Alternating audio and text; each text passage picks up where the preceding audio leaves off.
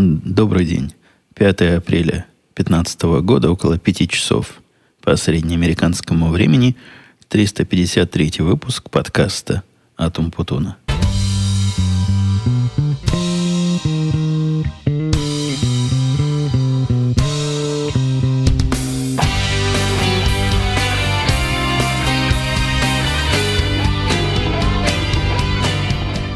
Вернулся только что.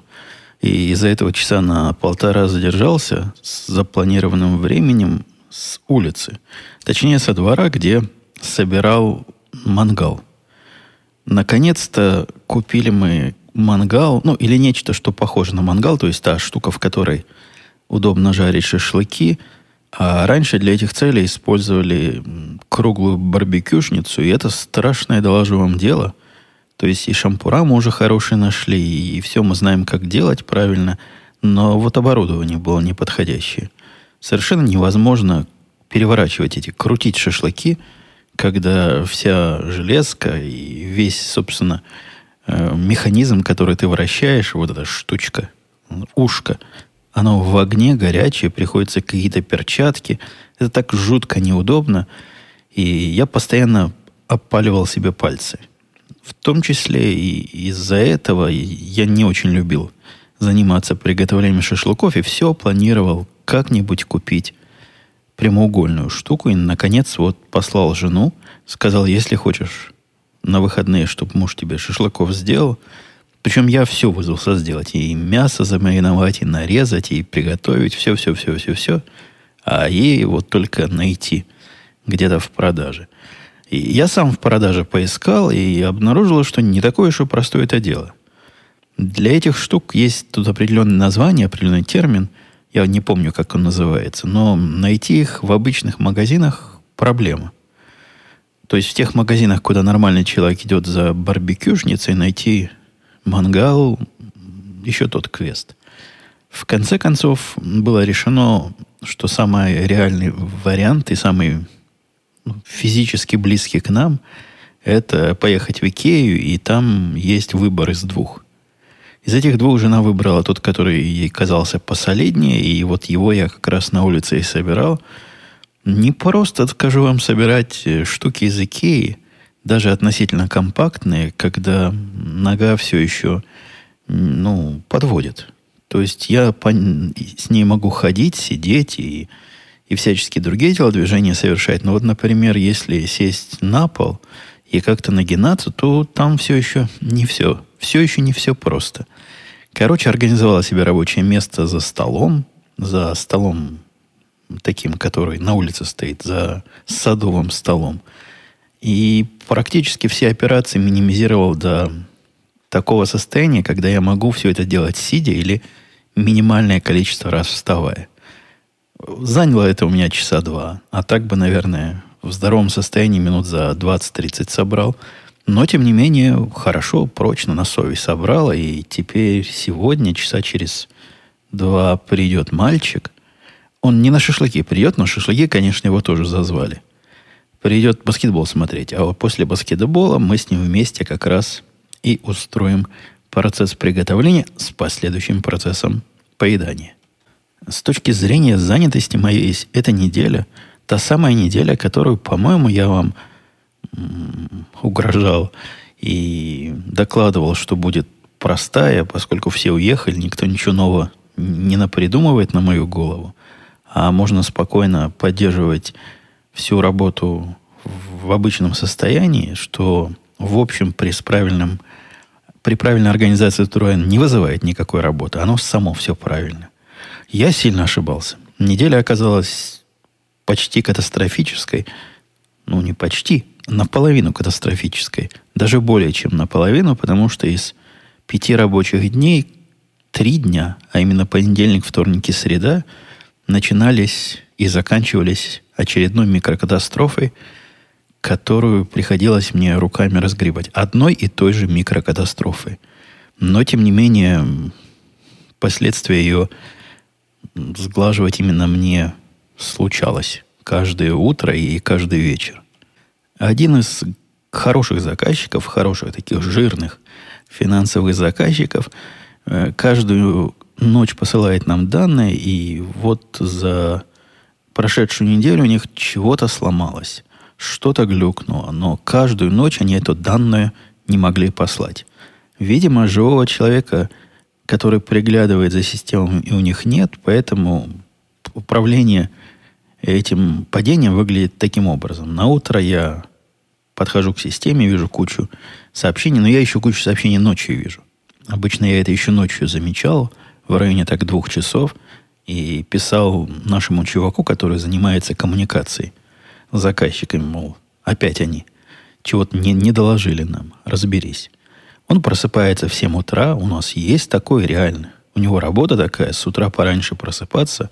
То есть это 7 у нас, а в, в Нью-Йорках уже 8. Он должен быть готов к их рабочему дню. Сразу накатывает письмо, и пока я просыпаюсь, часов 10-10.30, они уже проблему починили. На, на их стороне, и теперь вся фирма не работает, ждет, пока я проснусь и запущу все это вручную. Системы наши не готовы к такому неприходу данных, и там есть, конечно, какое-то какое окно возможностей, но это окно закрывается гораздо раньше, чем 7 утра. Посему каждое утро в течение трех дней подряд я приходил и делал, и делал, и приходил, и проверял, и потом им сообщал. В общем, на несколько часов работы там. И день коту под хвост. Во-первых, приходится рано просыпаться. ну, то есть, я-то обычно в 10.30 встаю, а тут начинается уже с 8, с 9, в лучшем случае с 10 приходить письма. Мол, все готово, все готово, заказчик ждет, не мог бы ты нажать там волшебные кнопочки. А во-вторых, ну это раздражает. Делать тупую однообразную работу из-за того, что на их стороне какой-то дятел не может сделать свою работу один раз, это раздражает. В конце третьего дня мы, я, как мог, довел до их сведения, что, мол, так система работать не будет. Если завтра не придет на четвертый день, то, то все не пришло. Я сделаю... Я поднимаю руки вверх и говорю, что мы не способны сопровождать таким образом неавтоматизированные доставки данных. Видимо, вызвало это у них переполох, потому что я пошел со своими контактами и со своими не с техническими людьми разговаривал, а с относительно высокими начальниками, накрутили кому надо хвоста, похоже, и они пообещали радостно, что торжественно, не радостно, сказали, все починили, нашли проблему, и если теперь еще раз, хоть раз, хоть еще раз такое случится – то они обеспечивают бесплатный обед с бесплатной выпивкой по желанию. Но не мне, а тому чуваку, который с ними общался. То есть он с ними вась-вась общался, разговаривал как техник с техниками, а я, значит, пошел по, по верхам, чтобы добиться какого-то результата. В результ... Теперь у него, значит, есть шанс получить обед. После того, как э, возникла угроза раскошелиться на обед, они действительно починились. Последние два дня было все в порядке, хотя был один случай, который на обед, конечно, не тянет, но на банку пива вполне.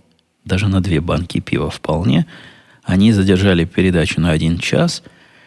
Но я считаю, что нет, обед он не получит, поскольку как раз этот час прекрасно влез в окно допустимого, и никто даже и не заметил, кроме меня, который тут начал уже потихоньку поднимать панику и звонить сначала в мелкие колокола, и когда уже дотянулся до крупных, тут-то все данные пришли. Из дел домашних самое большое влияние на меня произвела мелкая и абсолютно случайная покупка. У меня много, да, много времени, много лет уже нет такого шопинг настроения пойти в магазин и купить чего-нибудь. Раньше было, признаюсь. Какое-то общество потребления развращает. Было желание пойти какую-нибудь ерунду купить, которая может не нужна сейчас, а может в будущем понадобиться. В основном они какие-то в области электроники всякой, компьютерные штуки и все в таком же роде. То есть ходил я по этим магазинам, накупал всякой ерунды. Некоторые оказывалось полезной, большинство потом оседало в шкафу. Поскольку вещи я не продаю, так оно до сих пор там и пылится. разные были эксперименты. Я разным делился с вами. Например, у меня была идея сделать для скайпа телефон. И в свое время было такое железное устройство, чтобы скайпом, по скайпу голосом общаться. Как-то оно не пошло, то есть, ну, совсем не пошло. И я недавно нашел этот телефон и его приемную часть в шкафу у себя забытых вещей. Много там таких ненужных вещей.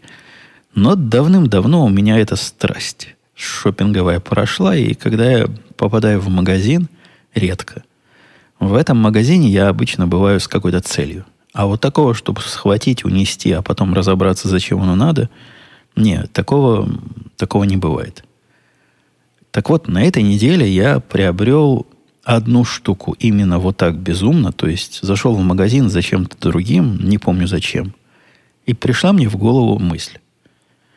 Мысль, которая давно не покидала эту самую голову. Как же все-таки неудобно, не скажу ужасно, но неудобно моя мультимедийная жизнь перед телевизором, когда для управления этим телевизором надо как минимум два пульта, а по-хорошему три – нужен пульт для управления довольно сложным агрегатом, в котором DVR, спутниковое телевидение, все эти программы передач, там свой навороченный пульт, который типа универсальный, то есть его можно заточить и под другие устройства. Но многие устройства его не понимают. Например, Apple TV его не понимает вообще. Э, Amazon Fire TV. Понятно, что его не понимает, потому что оно по другой технологии общается, не, Э, не на радиоволнах, а блютусом. В общем, свои проблемы. Свои проблемы там есть. И устройство для звука, то есть звук-то у меня здесь идет через отдельный такой ресивер, тоже как-то плохо управляется общим пультом. Короче, по-хорошему надо три пульта. Один от телевизионного комплекса, второй от э, звукового комплекса и третий, собственно, от медиапроигрывателя страшно неудобно. Ну вот не то, что страшно, просто неудобно. это неудобство, к которому, конечно, привыкаешь, но жучок все время там шевелится и говорит, как-то не, не по-людски. Как-то надо сделать получше. Кроме того, телевизор мой тоже довольно ограниченный сам по себе, и поэтому количество видеовыходов, которые в нем есть, не позволяет это все сделать просто. Поэтому это сложная система. Мне приходится заводить это через звуковую коробку. И, в общем, управление – это мистика. И я представил, теща приедет, а она же приедет скоро, в апреле месяце. И вот я попытаюсь ей объяснить, как этими последовательность магических действий тремя пультами, причем надо пульты не, не по порядку, а тасовать в руках – то есть сначала на одном включил один режим, на втором что-то нажал, на третьем что-то нажал, и потом на первом переключил еще раз режим. Ну, что-то в таком роде чудовищно неудобное происходит. Короче говоря, желание как бы один пульт, который всем этим может рулить, не покидало меня никогда. Но я понимал, как реалист, что ну, ну как я такой найду? Ну где я такой найду? В магазине представлен выбор был всегда двумя категориями китайские no-name универсальные пульты, которые страшные, как э, атомная война, и у меня парочка таких валяется, перестали работать буквально сразу на глазах. В том же шкафу лежат. И есть вторая категория, жутчайшие, навороченные и супер продвинутые, супер дорогие лоджитековские пульты, которые Harmony называются. И у меня такой был лет, наверное, 8-9 назад – и это было что-то что ужасное. То есть такой сложности в простом устройстве управления оборудованием я с тех пор не встречал нигде. Но мне это, это просто как еще одно образование получить, научиться, как вот пультом Harmony 8-9-летней давности управлять всеми своими устройствами. Посему не верил я в результат, но на удачу, зайдя в отдел пультов, так окинул взглядом то же самое, что всегда увидел. Решил даже от безысходности спросить интернет, а есть ли такие пульты универсальные, которые сразу и Bluetooth, и RF умеют делать. То есть два вот этих протокола управления, которые мне нужны. И сразу же интернет подсказал, да, говорит, тот самый Harmony, но в новой конфигурации э, с с хабом. У них есть такая конфигурация, когда пультик отдельно, коробочка к нему отдельно, и пультик ваш разговаривает с коробочкой, а коробочка уже разговаривает со всем оборудованием. И вот я смотрю этот самый Harmony, который у них есть, который умеет управлять, тут же в магазине лежит, цена 100, по-моему, 19 долларов. И пульт при этом простой, хороший, удобный, и так на первый взгляд покрывает все мои необходимости. Но у меня же сложные необходимости. Мне надо, чтобы пульт телевизионный заменил, там свои привабахи. Мне надо, чтобы он заменил э, звуковой, там свои сложности, свои специальные случаи. А этот, похоже, вот это все сможет сделать. Если быстро прочитанному в интернете поверить, то это даже довольно удобно, не так, как в те далекие времена, когда программирование этих пультов было чудовищным квестом. Короче, не буду долго на этом задерживаться. Скажу, что результат превзошел все мои ожидания. Это вообще просто что-то поразительное, причем не только мои ожидания, но жена наконец-то... Жена моя научилась всеми этими последовательностями щелкать, но не любила. Настолько не любила, что старалась телевизор не переключать из одного режима в другой. И вот как он работает, так, так она им и пользуется. Показывает обычное телевидение, смотрит его. Показывает то, что на медиацентре смотрит это. Дочку я вообще даже не учил. Она как-то взяла этот пульт в руки сама и поняла, что там, куда нажимать. Один пультик, удобный, ухватистый, довольно качественно сделанный, теперь управляет всем всем, всем, что у меня есть, и позволяет эта штука задавать такие сложные сценарии, например, по нажатии кнопки переключения из телевизионного просмотра в медиа библиотеку, он сам все, что надо, сделает. Всеми тремя устройствами он аккуратненько управится, телевизор переключит на этот канал, коробку звуковую переключит на этот вход, э, коробку для воспроизведения медиа включит. В общем, можно такое там наделать, и наделывается это, я бы сказал, в формате, наверное, понятным каждому. Ну, то есть там совсем-совсем все просто. Программка это на айфоне, ставишь ее на iPhone и программируешь все вот эти последовательности, они это activities называют, все сценарии использования. После этого, как же стало хорошо, я все остальные пульты в корзинку сложил – и до сих пор ни разу не дотягивался ни до одного из них. Все происходит теперь настолько удобно, настолько приятно, что я рекомендую и вам порадоваться за меня. Если у вас есть такая проблема, посмотрите на эти новые гармонии, которые с хабами идут. Крайне рекомендую. Любой из моих нетехнических слушателей сможет с ним совладать и улучшить свою жизнь значительно. Второе около телевизионное приобретение. Я наконец-то купил, как эта штука называется, которая басы делает для системы 5.1. У меня система дома 5.1. Она уже была в этом доме, я рассказывал, рас, растянутая по, по стенам. Там прямо проводка, видимо, вмонтирована где надо.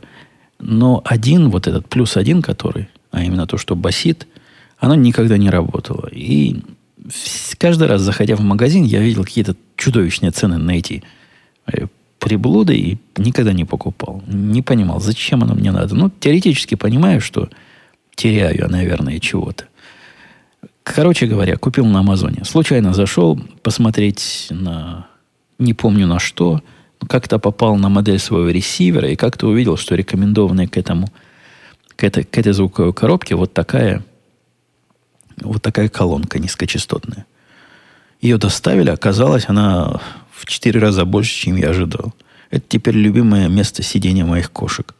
Они на нее залазят вдвоем. Она такая здоровая, что там две кошки уместятся, и еще для третьего места останется. Ну, если так прикинуть, ну, сантиметров 60-70 куб каждая сторона. Может, даже больше. И я не ожидал, что она такое здоровое будет – но какое есть, такое, такое и есть. Они любят сидеть, когда там чего-то бух-бух басит. Видимо, им приятно содрогаться вместе с движением звука. Стало лучше. Сказать, что сильно лучше стало, не скажу, но стало как-то правильнее. В общем, в системах, где есть вот этот плюс один, видимо, не, не зря он там придуман. И, видимо, напрасно я игнорировал этот самый плюсик – так много лет. Пока я вам все это рассказывал, я вспомнил, зачем я оригинально ходил-то в магазин. Ходил я в магазин, чтобы посмотреть телевизор для тещи. У нас теща приезжает в гости в апреле месяце. И поскольку теперь у нас есть официальная гостевая комната, та, в которой раньше жил мальчик, в ней есть для жизни все, но нет телевизора. Раньше, когда тещу мы загоняли в подвал, там у нее были все радости. И телевизор, и все, что хотите, и полностью изолированная экосистема своя собственная – Здесь же нет. Здесь комната, ну, с кроватью, со столом. Ну, как, как у всех людей. Телевизора нет. Телевизор в то время, когда я работаю, ну, вряд ли нас может смотреть в зале, вот в этом, который от моего, от моей второй на Фервельской студии мало отделен. В подвал каждый раз спускаться тоже вряд ли. Ну, короче, возникла, возникла идея купить небольшой телевизор, повесить там на стену в комнате. И ну, это не, недорого сейчас. Совсем недорого. Телевизор какой-нибудь маленький, дюймов 40, будет стоить небольшие, совсем небольшие деньги. Пошел я смотреть на эти телевизоры за небольшие деньги для тещи. Содрогнулся от количества вот этих новых 4K, то есть высокой, высокого разрешения. Э, раньше они тоже были. Или я на них внимания настолько не обращал. Или их действительно было меньше. Но сейчас там ну, не каждый второй, но каждый третий вот такой. Куда они, зачем они, что на них смотреть, загадка для меня полная, но их обилие настораживает. То есть производитель, видимо, реагирует на нужды рынка. Если есть такое количество вариантов и такое количество моделей, наверное, кто-то это покупает, и, наверное, кто-то знает, как этим пользоваться. Вы представляете, дорогие мои слушатели, чего можно смотреть с таким телевизором при таком огромном количестве точек? Где брать то, что смотришь? Неужели, неужели есть места, о которых я не знаю? В результате я пока теще ничего не купил, потому что решил с вами посоветоваться. Может, действительно 4К теперь все покупают телевизор. А я тут не знаю и куплю и какой-то позорный Full HD. В общем, дайте знать, если у вас есть мнение на этот счет. Конечно, вся еще неделя на, на фоне, я имею в виду рабочую неделю, делаю туда шажок в бок. Кроме борьбы с э, недальновидным заказчиком, даже не заказчиком, а его отделом технической поддержки, была у меня постоянная эпопея с китайцем, который, ну, просто по, как в Покровских воротах. Он ломает, я чиню. Он ломает, я чиню. Ломает по, не по глупости своей, а по концептуальному незнанию берет чего-то, начинает вставлять в свой проект, ненужное, на его взгляд, удаляет, потом показывает мне фрагмент этого и говорит, не работает. Когда это понять, что у него не работает, в его объяснении трудно, поскольку у нас даже терминология немножко разная. У меня правильная, у него никакая. И это многократный, конечно, квест был. Я подустал подустал китайцев воспитывать, честное слово. Я помню, что в молодости и даже не так давно была у меня... Иногда было желание кого-нибудь поучить. Берешь какого-нибудь молодого, а на работе у меня всегда молодые были, и доводишь его до кондиции. Теперь это желание то ли утихло, то ли мне достаточно разговоров с вами – то ли достаточно образовательных моментов в радио идти, но мне китайца учить лень. Я понимаю, что его можно таки научить, но как-то мне это видится бесполезным времяпрепровождением. Я всегда мальчика своего, когда он искал, куда пойти учиться, а хотел вначале пойти на учителя, я его всячески отговаривал. Говорю, смотри, это такое неблагодарное дело. Во-первых, КПД чрезвычайно низкий. То есть ты учишь там 50 балбесов, и если повезет, один как-то это все воспримет. Но ну, может два, если погода летная. А во-вторых, это скучно. Скучно передавать то, что ты знаешь, и то, что тебе кажется очевидным, и то, что встроилось в твою картину мира многократно, примерно в одних и тех же...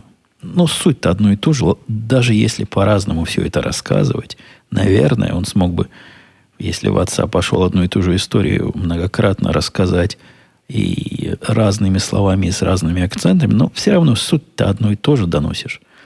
Вот убеждал я его, что это скучно. Я не знаю, повлияло ли мое мнение. Скорее всего, нет. Скорее всего, girlfriend повлияла, но не пошел он на, на учителя, и вот выучился на другого бездельника, на маркетолога. Благо мои мучением это будет перегиб назвать, но вот эта неприятная часть моей работы по увеличению уровня образования работников, она завершена, вернулся, вернулся коллега, к которому наш китаец прикреплен, но китаец теперь меня полюбил. Вы помните, я рассказывал, что он меня боится? Оказалось таки, что не страшен Умпутун, а наоборот, добрейшей души человек. Теперь он боится, боится своего, своего прикрепленного наставника, приходит ко мне в тайне, так оглядываясь. Это в офисе был. Он приходит ко мне с компьютером, оглядываясь по сторонам, чтобы никто не видит, и говорит, почему это, почему это? Да потому что рубероид, потому что глупость опять написал. Но теперь он, да, теперь не боится, и попытаюсь я его напугать, чтобы не ходил ко мне с этими вопросами больше, а ходил к тому, кому прикреплен. Вчера в другом нашем подкасте «Радио Ти» я намекнул на то, как э, знание обществоведения мне помогло сдвинуть довольно концептуальную дискуссию, в которой мы завязали давно на работе с мертвой точки. Я не, не буду вдаваться в детали, собственно, по поводу чего дискуссия. Она была довольно техническая и довольно концептуальная. То есть явно не для этого подкаста. Но продумывая метод убеждения, а у нас на работе, я уже докладывал, но повторю еще раз, метод руководства коллективом выглядит как консенсус. То есть я пытаюсь их всех убедить. За все это время один раз у меня было, когда пришлось административный ресурс включить и сказать, так, вы не согласны, мы согласимся быть не согласными, но сделаем, как я сказал. Это было один раз. Мне этот опыт не очень понравился. Я до сих пор чувствую, что я не доработал. Надо было и дальше мягко убеждать. Но как-то меня то ли достало, то ли я в очередной раз курить бросал и был злой, то ли это было до моей первой чашки кофе. В общем, да.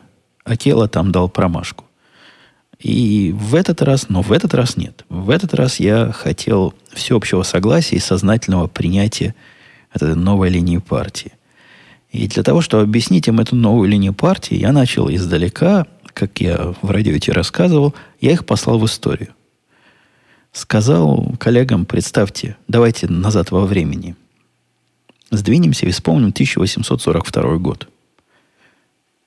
Конечно, у них сразу интерес в глазах загорелся. Говорят, а что, что такое было в этом году? Самые грамотные решили, что какие-нибудь юринги в это время, значит, чего-то придумали. Ну, ерунда полнейшая, но хотя бы знают, в какую сторону двигаться. Я говорю, не-не, Карл Маркс Энгельс были два таких чувака, и написали они книгу, по которой практически можно снимать «Ходячие мертвецы». То есть гиковская тема, вы же понимаете, «Ходячие мертвецы» – любимый гиковский сериал, а тут призрак бродит по Европе, призрак коммунизма. Это почти про то же самое.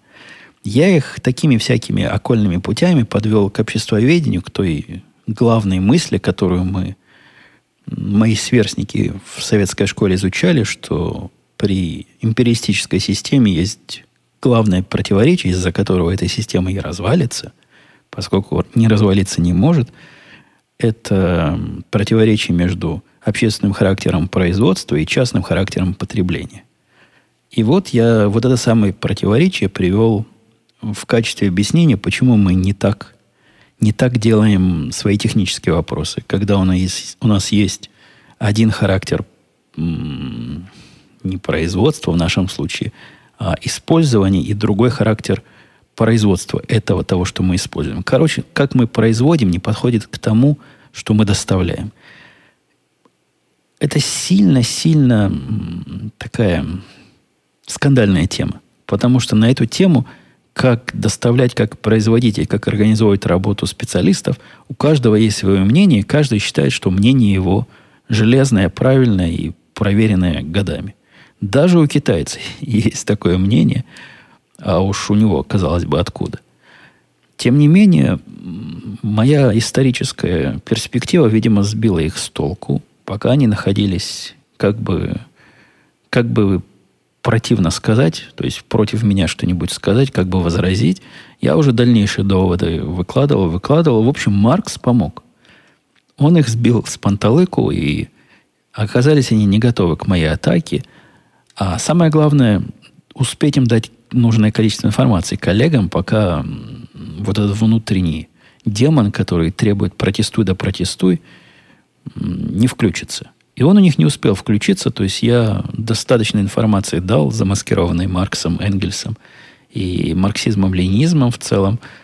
И они успели это понять, переварить и согласиться. То есть не дошло до этапа отрицания, а все закончилось на этапе понимания, всасывания э, моих примеров и моих доводов. Так замечательно получилось. Надо, надо и дальше использовать обществоведение в деле – достижения внутреннего консенсуса. Не зря, не зря мы так долбили и так зазубривали его в школе. Вот помог. Уж не ожидал, где поможет в деле программирования организации коллектива программистов, а помог. В прошлом подкасте я рассказывал тоже в около рабочих темах о страшной вот этой проблеме, когда у заказчиков в день пришло 300, 300 сообщений, которые оказались настоящими. И, по-моему, я пожаловался, что теперь им уже трудно управляться с этими сообщениями. Как они, бедные, руками все это будут делать. Они молчали. То есть, никак не страдали. Пока такое или похожее на такое не случилось не в таких масштабах, примерно 20% от этих 300 еще раз пришло, видимо, от того же самого жулика, потому что очень похожее действие было. И тут они всплакнули, говорят, мы думали, это один раз, а такое вот бывает, редко, но бывает, нельзя ли что-то сделать? Сделайте нам дорогой-дорогой, чтобы мы могли все это вместе как-то закрывать. По-моему, я про это говорил в прошлый раз. Во всяком случае, не требование даже, а пожелание мол, войти в их положение и может предложить какой-то способ закрывания дел массово, мы могли бы поставить свой план и сказать ему, когда, когда мы это, значит, сможем показать, очень сильно плакали, очень сильно просили, и вот те самые люди, которые это день и ночь, ночь и день делают руками одно и то же, одно и то же, что противно невероятно. Ну, почти так же противно, как без толочи учить, рассказывая одно и то же каждый день или каждый год. Я взял этот проект под свое личное крыло, и за два дня первым, первым делом я, конечно, ответил, говорю, так, мы поставим это в свой план и посмотрим, что можно сделать. Такая стандартная корпоративная отписка, мол, колеса, э, колеса смазаны, шестеренки запустили, все, сейчас, сейчас будем ехать. На практике это означает, где-то через полгода приходите, посмотрим, может, у нас руки до этого дошли. Это было первое письмо, а еще через два дня, где-то в четверг, я уже показал этим измученным закрыванием работникам, заказчику, то бишь, как это, как это все сделано, как это все работает, попросил их мнение, то ли это, что они имели в виду. Но ну, у меня уже эта мысль давно была, я и в этом подкасте высказывал, необходимо Нельзя так на людьми издеваться. Ну, невозможно просто заставлять их, как мартышек, делать одну и ту же работу. Это же компьютер. Он же для того, чтобы нам одну и ту же работу больше не делать. Чтобы железо вкалывало, а мы наслаждались. За два дня, ну, не я, не я. Я руководил, а китаец реализовывал. Но мы с китайцем это сделали, показали, доставили. Количество счастья, со стороны наших э, заказчиков, а именно вот тех самых, которые нашей системой пользуются, невозможно передать словами. Они специально звонили, чтобы расшаркаться. Конечно, они написали кучу имейлов, где прямо вау-вау, мы и не мечтали о таком, а уж чтобы так быстро вообще.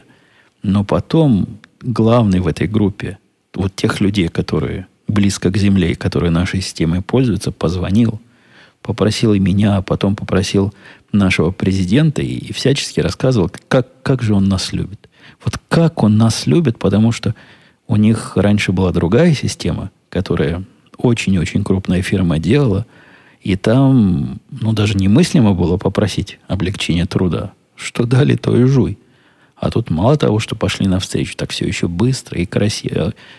Они, они слезами залили наши плечи, и я таки понимаю, почему. Потому что то, что раньше не делали в течение полудня, теперь можно сделать за 30 секунд. избегая при этом кучи глупых ошибок описок и массы ручных телодвижений. В общем, мы красавцы и молодцы, и заказчики это признают. Я думал, это уже последняя тема, но вспомнил, что есть еще одна. 7 числа, а именно через два дня, что это будет за день недели у нас, во вторник, у нас выборы. Все на выборы. Общие выборы локального характера, где выбирают... А вот даже уже трудно сказать, кого выбирают. Потому что это как раз вот, тот самая, вот та моя точка гнева, которую я хотел с вами разделить. И по поводу выборов пришла бумажка. Вот сейчас ее достану. Написано. Общие выборы. 7 апреля, там-то и там-то приходите. Есть ссылочка на сайт, где увидеть можно пример избирательного бюллетеня. Кого выбираем? Почему выбираем? Никто не знает. Ладно. На бумажке всего не напишешь, пошел и на сайт. На сайте тоже так информацию запросто не выдают. Необходимо ввести свой адрес, но, видимо, выборы эти локальные, поэтому привязаны к твоему адресу. Вводишь адрес, в конце концов доходишь до примера избирательного бюллетеня. Пример немного, немного проясняет. Ну, видимо, это не пример, видимо, это реальный бюллетень, который там будет. То есть имена и должности людей, которых мы выбираем, там можно увидеть. Выбираем всякую ерунду, типа руководителя округа, школьного округа, руководителя какой-то парковой системы. Такие всякие мелкие, мелкие боссы общественные.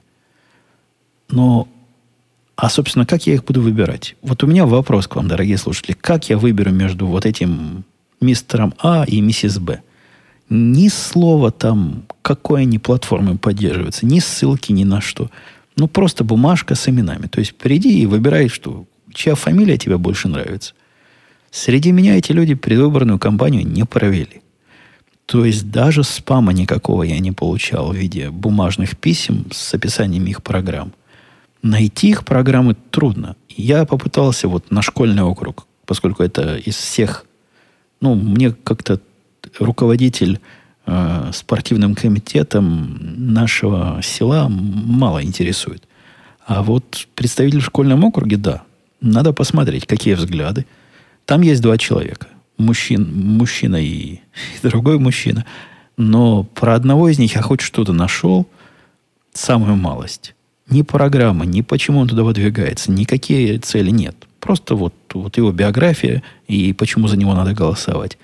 Про второго не нашел вообще ничего. Это то ли я не знаю, где искать. Может, есть такое пасконное место, где все их буклеты лежат.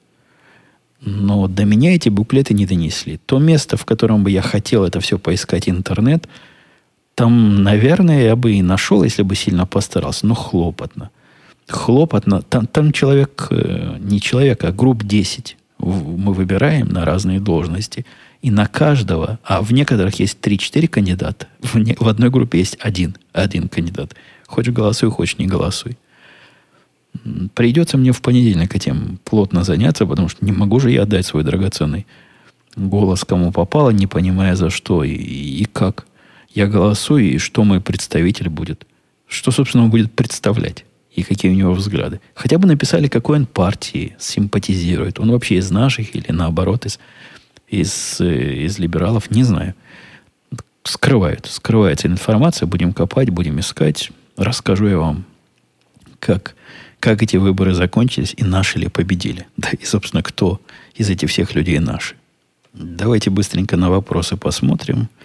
Евгений писал Малиничи. Добрый день. Каждый раз рад вашим выпускам. Мне вот интересно, какой спорт вы бы выбрали, если бы вдруг в параллельном мире не было бы баскетбола? Хочу выбрать для себя какой-нибудь спорт, но утоплен грузом выбора. Перекладывая это решение без всякой ответственности с вашей стороны на вас – Подожди, дорогой Малинчи. Малиничи. Если бы я был в параллельном мире, где нет баскетбола, это ладно. Но ты-то в, в нашем мире, судя по тому, что дописал мне сюда и смог зайти на мой сайт, то есть, видимо, мы с тобой в одной вселенной. Пока находимся, зачем тебе подключение на свою голову? В этом мире есть баскетбол. Ты не поверишь, но он есть. И не надо ничего другого выбирать, если есть баскетбол, потому что это самая игра, которая которая правильная. В общем, ничего другого я посоветовать не могу, потому что было бы даже глупо советовать нечто другое. Дмитрий писал, доброго времени. Прослушал несколько ваших подкастов. Я обычно скачиваю радиопрограммы в телефон и слушаю в дороге. Это вот, вот мои произведения радиопрограммами обозвал. Какой позор. Мне интересно, пишет дальше Дмитрий, что вас мотивирует столько лет регулярно рассказывать о своей жизни? Почему вам это не надоедает? И что это за музыка играет в заставке? Желаю вам здоровья и всяческих радостей от жизни. Про музыку, Дмитрий, слушайте дальше подкаст. Там вам много откровений еще предстоит, в том числе и рассказ, откуда музыка взялась. Но если добрые люди в комментариях пожалеют Дмитрия и расскажут, ну, тогда будет спойлер. Что касается, что меня мотивирует столько лет регулярно рассказы рассказывать, да ничего меня особо не мотивирует. Мотивировка это, это какой-то стимул же, правильно? Стимула у меня никакого нет, кроме того, что мне это интересно. И вам, похоже, это тоже нравится. Ну, некоторым из вас. А некоторые слушают, стиснув зубы, потому что просто ненавидят и знают, хотят узнать своего врага поближе. Шучу, шучу. Всем, кто слушает, конечно, нравится.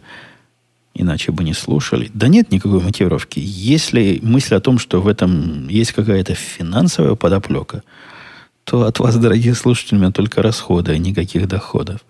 Нет, просто нравится мне это дело, такое хобби. Как у всякого хобби, трудно найти мотивировку, почему человек, зачем он марки собирает. То есть зачем даже вопрос какой-то странный. Ну, если как финансовое вложение, ладно, зачем? А вот почему? Да потому что нравится. Такая же у меня, дорогой слушатель, мотивировка.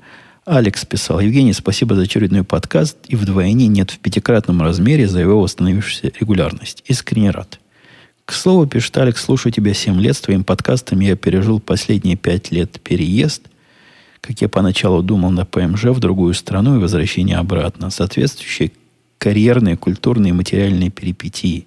Две смены семейного положения и обретение второго наследника. И фоном всему этому было твой добрый день. Очередной выпуск подкаста Татум Путуна, произносимый спокойным, ровным баритоном в мои наушники разных телефонов через динамики разных машин. В самолете Хельсинки-Манчестер, в поезде Шеффилд, South Yorkshire, Yorkshire, Донкастер в даблдекере Лондона – в метро Москвы и такси Таллина. Приятный из один, и один из таких немногих элементов стабильности калейдоскопе окружающего мира. Просто спасибо тебе за подкаст. Вот ответ Дмитрию-то с предыдущим вопросом. Вот вам и мотивация. Чем не мотивация? Владислав писал. Здравствуй, Путун. Преамбула, преамбула двоеточие. Ходит легенда про котов, что нутром они чуют всякие болячки и при случае ложатся человеку именно на то место, где в глубине примостилась хворь. Вопрос. Наличие двух кошек в доме и сломанная нога хоть в какой-то мере подтвердили или опровергли эту легенду? Э, я как э, э НСА или ЦРУ, кто сказал, я не могу ни подтвердить, ни опровергнуть, ни опровергнуть эту информацию.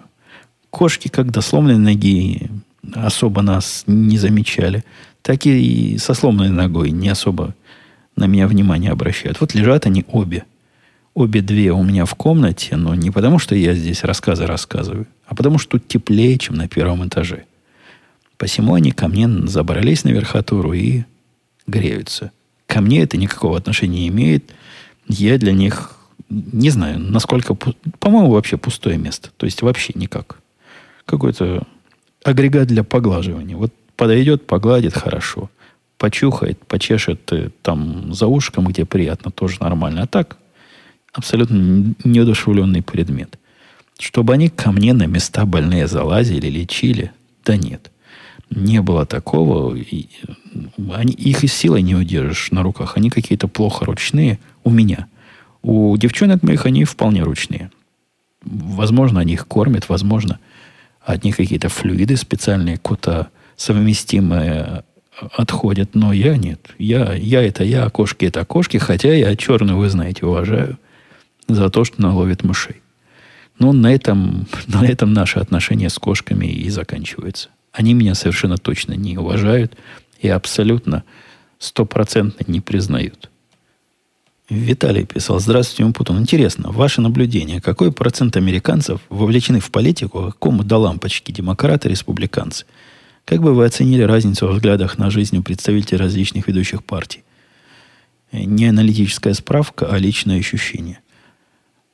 Что касается процента, есть же официальная такая, такое поверье, что 20% населения этой страны решает судьбу э, выборов и судьбу на следующие как минимум 4 года, потому что 40% это убежденные республиканцы, 40% других это убежденные либералы, демократы и прочие социалисты, и 20% это неопределившиеся. И вот кто эти 20% к себе перетянет, тот и, и станет победителем. Так что такое примерно процентное соотношение в общем, а в частности, мне давно не приходилось Э, видеть... Хотя нет, пожалуй, 80%... Да, получается, что 80% определились, а 20% нет. Да, так оно и есть. Я перевел на коллективы, в которых я работал, всегда там на, на 10 человек, которые точно знают, за кого они, почему они и, и как они. Есть парочка, которым все-все попало. Вот у нас, у нас парочки нет, но у нас и такого количества людей нет. У нас есть китаец, которому все абсолютно пополам. Какие там кандидаты, какие выборы. Но я над ним работаю. Для меня он те самые 20%, которые нужно перетянуть на свою сторону, и будет победа наших интересов. Джон писал, здравствуйте, Евгений. Назрел вопрос про офис и его месторасположение. По какому принципу ваш начальник выбирал? Я не очень знаком с реалиями Чикаго, знаком с частью города недалеко от Пирса, железнодорожной станции и пригородом на севере. При этом, гуляя по центру города, все же встречались офисные здания с парковкой гаражом. Подождите, у вас есть какая-то какая иллюзия. Парковка, гараж есть в офисных зданиях, да, но это вовсе не часть, безусловная, твой, твоего офиса. Как правило, это отдельно, за отдельные деньги. А еще чаще вот эти самые офисные парковки, они не офисные, а просто платные парковки. Это два разных бизнеса, мне не приходилось ни разу, я в середине прервал вопрос Джона, но мне не приходилось ни разу в Чикаго, в даунтауне, в центре работать в офисе, в котором при офисе была бы парковка. Я такого не видел никогда. Может, такое и существует, я не знаю, врать не буду. Но такого мне видеть не приходилось. В общем, вопрос у Джона был там длинный-длинный вопрос, что зачем вообще надо было э, снимать офисное пространство в центре города. Почему бы не на западной границе? Бесплатное. Да, действительно, если не в центре, то там паркуй не хочу. В офисах, которые в пригородах или, или не в центре, там проблемы с парковкой нет, но есть другая проблема. В центре парков, в центре офис мы сняли исключительно потому, что все, кроме меня и нашего президента, на работу на поезде приезжают. А если приезжать на поезде, это должно быть место, которое, во-первых, хотелось бы в Чикаго. Ну, там же еще и люди заходят к нам в гости. Заказчики пару раз были. То есть в пригороде как-то не особо, наверное, будет правильно располагаться. Принято в Чикаго. Финансовая столица такая, местная. И мы, собственно, при, при финансах живем. И поэтому надо возле поезда. А где возле поезда? В, в Чикаго возле поезда больше и, и негде только в центре можно. Вот мы там и располагаемся. Там небольшой квадрат. У нас же из-за того, что от поезда надо ногами доходить, есть какой-то круг, в который этот офис должен попасть. Наверное, циркулем можно нарисовать э, вот эту дистанцию, которую ногами удобно проходить. Мы довольно далеко от вокзала, то есть там, ну, наверное, миля до вокзала где-то так, плюс-минус. Так что же на границе разумного. Но, тем не менее, нам же придется новый офис скоро искать. Не скоро, а через год. Я рассказывал историю, вот, что наш офис-то, наше здание продалось, но поскольку контракт у нас пока есть, нас никуда не денут, а потом придется, придется искать варианты. Так что будем думать. Остались еще вопросы, но как-то времени я не рассчитал немножко и переговорил, не оставив достаточного окна на ваши комментарии. Я все перенесу на следующий раз, и в следующий раз мы услышимся в наш обычный день на... Когда у нас? Воскресенье обычный день, я, я надеюсь. На этом пока. До следующей недели. Всех благ.